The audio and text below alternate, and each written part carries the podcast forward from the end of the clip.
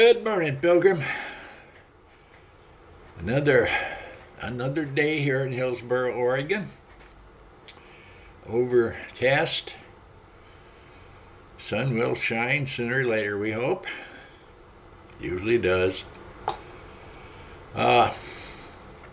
This morning I'm going to begin a sermon, and it's a Spurgeon, so it's long, so I'll deliver it over several days.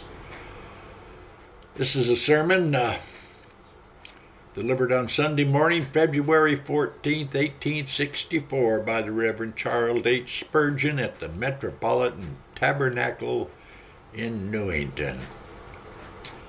Enduring to the end. This kind of fits with our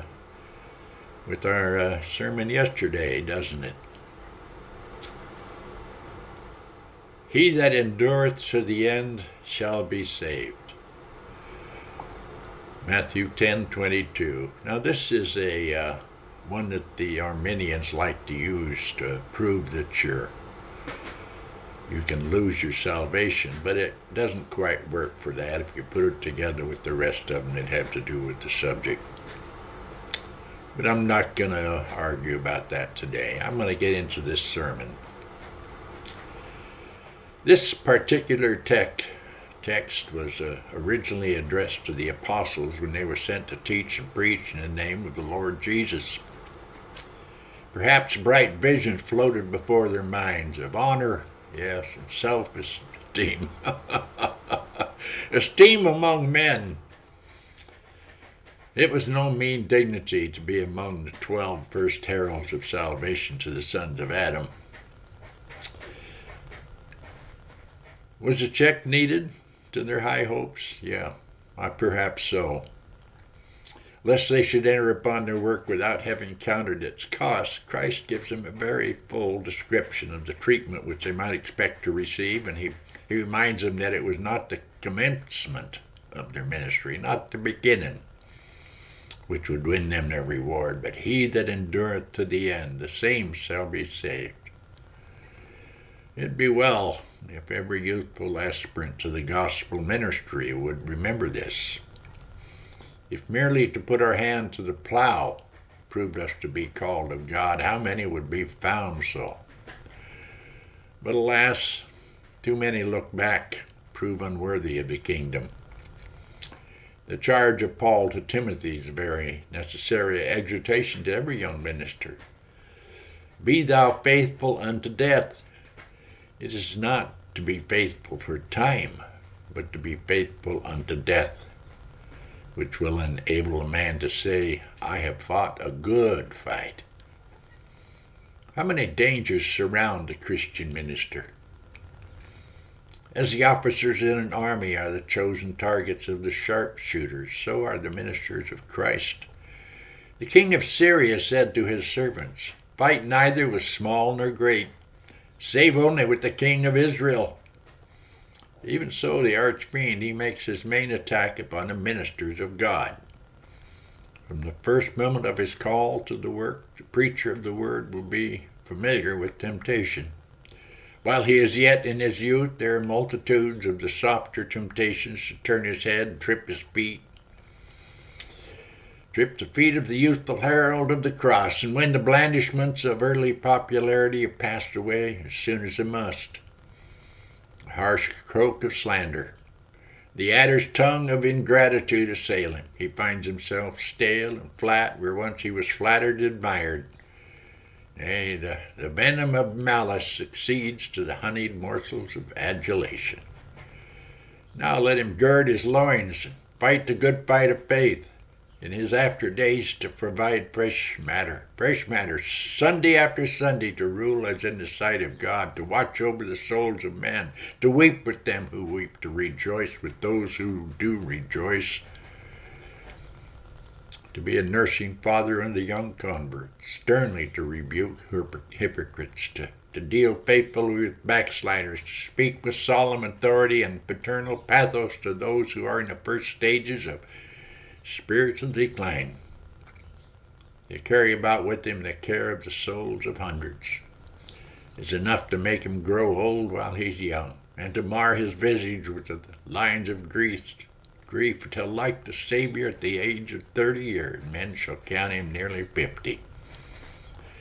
Thou art not yet 50 years old, and hast thou seen Abraham? Said the adversaries of Christ to him when he was but 32. Yea, pilgrim, if the minister should fall, my brethren, if set upon a pinnacle, he should be cast down. If standing in slippery places, he should falter. If the standard bearer fall, as fall full well he may, what mischief is done to the church? What shouts are heard among the adversaries? What dancings are seen among the daughters of Philistia?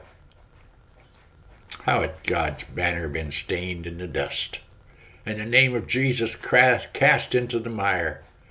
When the minister of Christ turns traitor, it's as if the pillars of the house did tremble. Every stone in the structure feels a shock.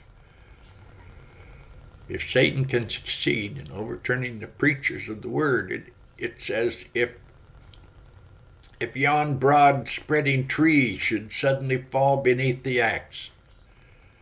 Prone, laying down in the dust, it lies there to wither and to rot. But where are the birds of the air which made their nest among its boughs, and whither fly those beasts of the field which found a happy shadow beneath its branches? They're gone. Dismay hath seized them. They flee in fright. All who were comforted by the preacher's word, strengthened by his example, and edified by his teaching, are filled with humiliation and grief, and are crying, "Alas, my brother!" By these our manifold dangers, our weighty responsibilities, we may very justly appeal to you, and who feed under our ministry, and beseech you, brethren, pray for us.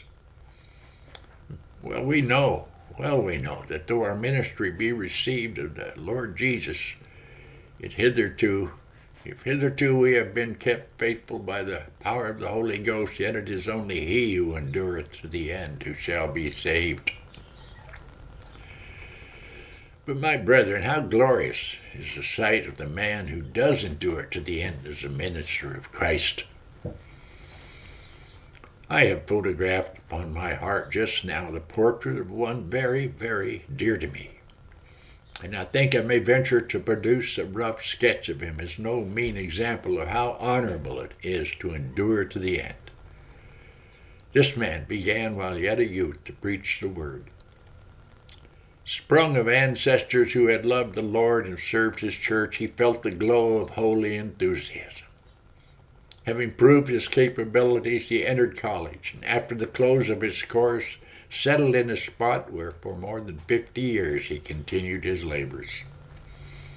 In his early days, his sober earnestness, his sound doctrine, were owned of God in many conversions, both at home and abroad. Assailed by slander and abuse, it was his privilege to live it all down. He outlived his enemies, and though he had buried a generation of his friends, yet he found many warm hearts clustering around him to the last. Visiting his flock, preaching in his own pulpit, making very many journeys to other churches, years followed one after another so rapidly that he found himself the head of a large tribe of children and grandchildren, most of them walking in the truth. At the age of 80 years, 80 years, he preached on still until laden with infirmities, but yet as joyful and as cheerful as in the heyday of his youth. His time had come to die. He was so able to say truthfully when last he spake to me, "I don't know that my testimony for God has ever altered as to the fundamental doctrines. I have grown in experience, but from the first day until now I have had no new doctrines to teach my hearers. I have had to make no confessions of error on vital points, and have been held fast to the doctrines of grace, and can now say that I love them better than ever." Such a one was he, as Paul the aged, longing to preach so long as his tottering knees would bear him to the pulpit. I'm thankful that I had such a grandfather. He fell asleep in Christ but a few hours ago, and on his dying bed he talked as cheerfully as men can do in the full vigor of their health. Most sweetly he talked of the preciousness of Christ, and chiefly of the security of the believer, the truthfulness of the promise, the immutability of the covenant, the faithfulness of God, and the infallibility of the divine decree. Among other things which he said at the last was this: "This we think worth your treasuring in your memories." Dr. Watts sings, "Firm as the earth thy gospel stands, my Lord, my hope, my trust." What? Doctor, is it not firmer than that? Could you not find a better comparison? Why, the earth will give way beneath our feet one day or another if you rest on it. The comparison will not do. The doctor was much nearer the mark when he said, "Firm as his throne, his promise stands," and he can well secure what I've committed to his hands till the decisive hour. Firm as his throne, said he. He must cease to be king before he can break his promise or lose his people. Divine sovereignty makes us all secure. He fell asleep right quietly, for his day was over. The night was come. What could he do better than go to rest in Jesus? Would God it may be our lot to preach the word so long as we breathe, standing fast unto the end in the truth of God, and if we see not our sons and grandsons testifying to those doctrines which are so dear to us, yet may we see our children walking in the truth. I know of nothing, dear friends, which I would choose to have as the subject of my ambition for life than to be kept faithful to my God to death, still to be a soul winner, still to be a true herald of the cross and testify the name of Jesus to the last hour. It's only such who in the ministry shall be saved. Our text, however, occurs again in the 24th chapter of Matthew at the 14th verse, upon which occasion it was not addressed to the apostles, but to the disciples. The disciples, looking upon the huge stones which were used in the construction of the temple, admired the edifice greatly and expected their Lord to utter a few words of a passing encomium to praise it. Instead, he who came not to be an admirer of architecture, but to hew living stones out of the quarry of nature, to build them up into a spiritual temple, he turned the remarks to practical account by warning them of a time of affliction in which there should be such trouble as had never been before, and he added, no, nor ever shall be. He described false prophets as abounding, and the love of many as waxing cold, and he warned them that he that endureth to the end, the same shall be saved. So that this solemn truth applies to every one of you. The Christian man, though not called to the post of danger in witnessing publicly of the grace of God, is destined in his measure to testify concerning Jesus, and in his proper sphere and place to be a burning and a shining light. He may not have the cares of the church, but he has more, the cares of business. He's mixed up with the world. He is compelled to associate with the ungodly. To a great degree, he must at least 6 days a week walk in an atmosphere uncongenial with his nature. He is compelled to hear words which will never provoke him to love and good works, and to behold actions whose example is obnoxious. He is exposed to temptations of every sort, size, for this is the lot of the followers of the Lamb. Satan knows how useful it is to How useful is a consistent follower of the Savior, and how much damage to Christ's cause an inconsistent professor may bring, and therefore he empties out all his arrows from his quiver, that he may wound, even unto death, the soldier of the cross. Brethren, many of you have had a far longer experience than myself. You know how stern is the battle of the religious life. How you must contend even unto blood, striving against sin. Your life is one continued scene of warfare, both without and within. Perhaps even now you're crying with the apostle, "Oh, wretched man that I am, who shall deliver me from this body of this death?" A Christian's career is always fighting, never ceasing, always fighting, never ceasing, always plowing the stormy sea and never resting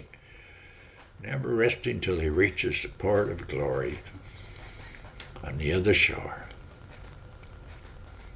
If my God shall preserve you, as preserve you he must, or else you are not his. If he shall keep you, as keep you he will, if you have committed your souls to his faithful guardianship, what an honor awaits you. I have in my mind's eye just now one which has been for about 60 years associated with this church, and who this week, full of years and ripe for heaven, was carried by angels into the Savior's bosom. Called by divine grace while yet young, he was united with the Christian church early in life. By divine grace he was enabled to maintain a consistent and honorable character for many years. As an officer of the church, he was acceptable among his brethren, useful both by his godly example and sound judgment while in various parts of the Church of Christ. He earned unto himself a good degree. He went last Sunday. He went last Sunday twice to the house of God, where he was accustomed of late years to worship. Enjoying the word, feasting at the communion table with much delight, he went to his bed without having any very serious illness upon him, having spent his last evening upon earth in cheerful conversation with his daughters. Before the morning light, with his head leaning upon his hand, he had fallen asleep in Jesus. Having been admitted to the rest which remains for the people of God. As I think of my brother, though the late years I have seen but little of him, I can but rejoice in the grace which illuminated his pathway. When I saw him the week before his departure, although full of years, there was little or no failure in mind. He was just a picture of an aged saint waiting for his master, willing to work in his cause while life remained. I refer, as most of you know, to Mr. Samuel Dale. Let us thank God and take courage. Thank God that He has preserved in this case a Christian so many, many years. Take courage to hope that there will be found in this church many at all periods whose gray heads shall be crowns of glory. He that endureth to the end, and only he, shall be saved. But, dear friends, perseverance is not the lot of the few. It is not left to laborious preachers of the word or to consistent church officers. It is the common lot of every believer in the church. It must be so, for only thus can they prove that they are believers. It must be so, for only by their perseverance can the promise be fulfilled. He that believeth and is baptized shall be saved. Without perseverance, they can't be saved. And to save, they must be. They must persevere. They shall, through divine grace. I shall now, with brevity and earnestness, as God enables me, speak upon the text thus. Perseverance is the badge of saints, the target of our foes, the glory of Christ, and the care of all believers. That begins next time. Perseverance is the badge of the saints.